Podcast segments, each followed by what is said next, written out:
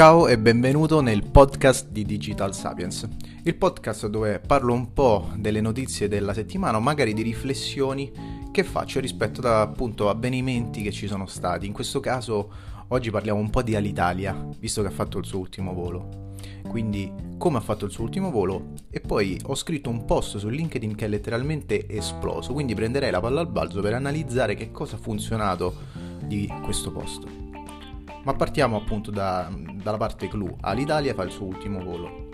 Il 14 ottobre 2021, alle ore 22.05, un Airbus A320 si alza in volo dall'aeroporto di Cagliari.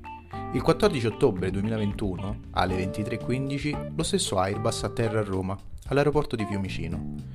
Quell'aereo è l'ultimo volo all'Italia, la compagnia di bandiera che da anni, tra uno scandalo qui e uno spreco là, è stato il simbolo del viaggio per il popolo italiano. All'Italia chiude i battenti. Una storia segnata da un'opinabile gestione di business, ma soprattutto tanta politica, materia che non dovrebbe entrare mai in mercati così complessi e competitivi. Ma non essendo le mie materie principali, volevo riflettere su cosa fosse Alitalia per un ragazzo nato nel 1993, un viaggiatore seriale e cosa avesse mai fatto per renderlo suo cliente, con il marketing e la comunicazione, che è la mia materia. Faccio un piccolo spoiler. Il risultato è nulla, non ha fatto nulla. L'ultimo volo di Alitalia mi ha fatto soffermare su questo dettaglio comunicativo. Cosa ha mai fatto Alitalia per rendermi suo cliente? Non ho mai preso nessun volo all'Italia in vita mia. E questo perché il brand della compagnia si è sempre impostato come una compagnia di bandiera di valore alto, un po' come l'Emirates, condivise addirittura fatte appositamente da stilisti. Prezzi inaccessibili per un giovane Simone con il portafoglio vuoto, ma il cuore pieno di viaggi, pieno di voglia di viaggiare. Poi però sentivi anche note dolenti, il customer care, la gestione bagagli, i ritardi.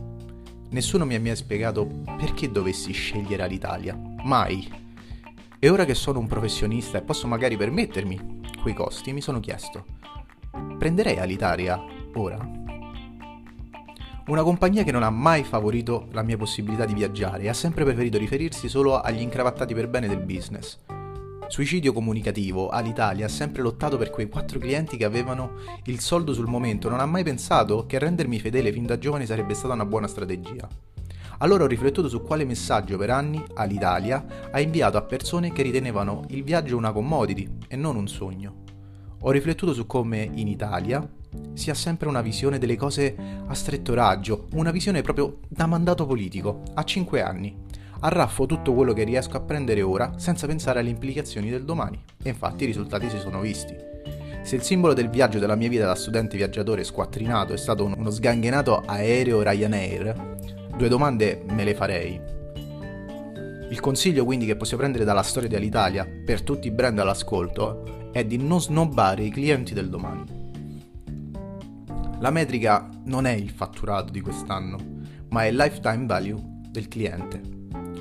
A questo proposito ho scritto quindi un piccolo estratto su LinkedIn, un post di getto, poco prima di cominciare a fare una lezione sempre in ambito social selling. E il post diceva, non ho mai preso un volo all'Italia.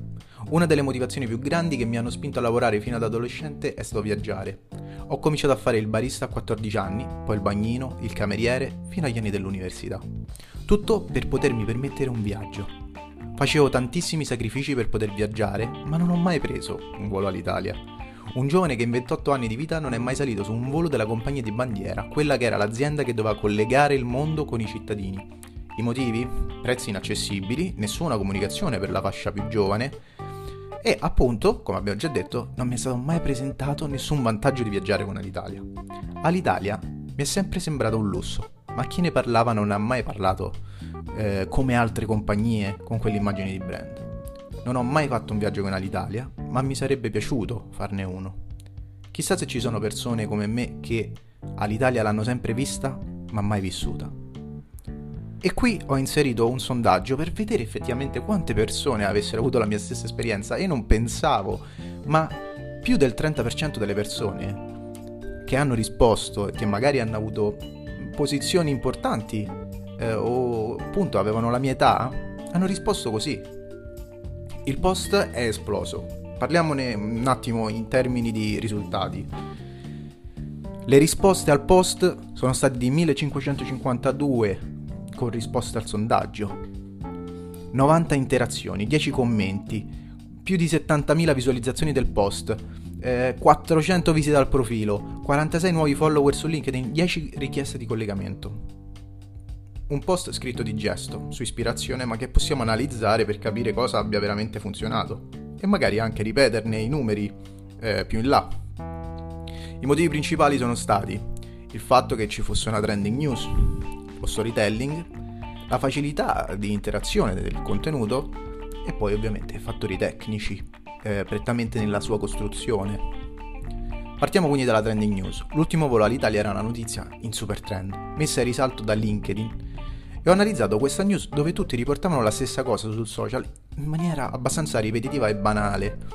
Allora, la sua lettura mi ha portato però alla riflessione che appunto vi ho esposto poco fa. Resta il fatto che oggi tutti sapevano di Alitalia con LinkedIn Notizie sulla piattaforma e anche attraverso le sue notifiche. Quindi sfruttare appunto la trending news è stato sicuramente essenziale. Lo storytelling. La mia storia non è inventata, è la mia storia con Alitalia, ma a quanto pare anche dalle persone di più del 30% che hanno risposto hanno avuto la stessa storia Moltissime persone infatti si sono riconosciute nel completo menefreghismo di Alitalia verso la nostra generazione di viaggiatori. Inoltre ho visto anche moltissime persone con cariche importanti e anche con molti più anni di me avere la stessa sensazione, la stessa esperienza. Quella che mi sembrava essere una storia singola in realtà si è ripetuta per molte persone e lo dimostra anche un'altra ragazza che ha condiviso il post dicendo mi ci rivedo tantissimo in questo posto. Ho viaggiato, non tanto, ma mai con Alitalia, che ho sempre considerato come una compagnia di lusso e per ricchi, che possono permettersi di spendere grosse somme per un volo andata e ritorno. E questo appunto è stata un'ulteriore conferma per me che avevo intercettato un sentimento che pensavo fosse semplicemente mio, personale, in realtà era anche di tante altre persone. Un'altra variabile sicuramente importante è stata la facilità di interazione. Il sondaggio e la sua domanda rendeva l'interazione talmente semplice da renderla scontata. La domanda non escludeva nessuno sulla piattaforma e permetteva a tutti di interagirvi. Mentre dal punto di vista tecnico, i fattori tecnici del contenuto, il sondaggio, il copy del testo, ovviamente erano voluti, studiando come sarebbe apparso sul social. Per avere l'attenzione del pubblico avevo tre righe, perché poi c'è il tasto leggi di più. Allora mi sono preso un gancio iniziale mettendo in risalto l'argomento con l'hashtag all'Italia che potesse appunto renderlo eh, in maiuscoletto. L'headline era non ho mai preso un volo all'Italia in maiuscoletto. Quindi in maniera aggressiva ho preso spazio all'interno del feed con il sondaggio ribadendo l'argomento chiedendo hai mai preso un volo all'Italia? Sì o no? Molto semplice, inclusivo. Partendo dall'ultimo report di Richard Vanderblom, eh, un LinkedIn expert molto affermato, nel 2000, del 2021 questo report, il sondaggio può aumentare la tua reach esponenzialmente ed ha particolarità di continuare ad apparire a persone particolarmente disposte a rispondere ai sondaggi, cioè le persone che rispondono ai sondaggi tendono a vedere più sondaggi. Ho sfruttato quindi gli strumenti più caldi al momento, nel momento giusto, al posto giusto. Poi ovviamente tutto il resto l'ha fatto la riprova sociale. I numeroni tendono ad attirare ovviamente eh, l'attenzione delle persone, quindi il crescere eh, dei numeri del post ha fatto di portarlo sempre a più persone. Quali sono quindi le mie conclusioni rispetto a questo post che dobbiamo imparare? È che utilizzare le trending news è utilissimo. Creare empatia altrettanto, lo storytelling.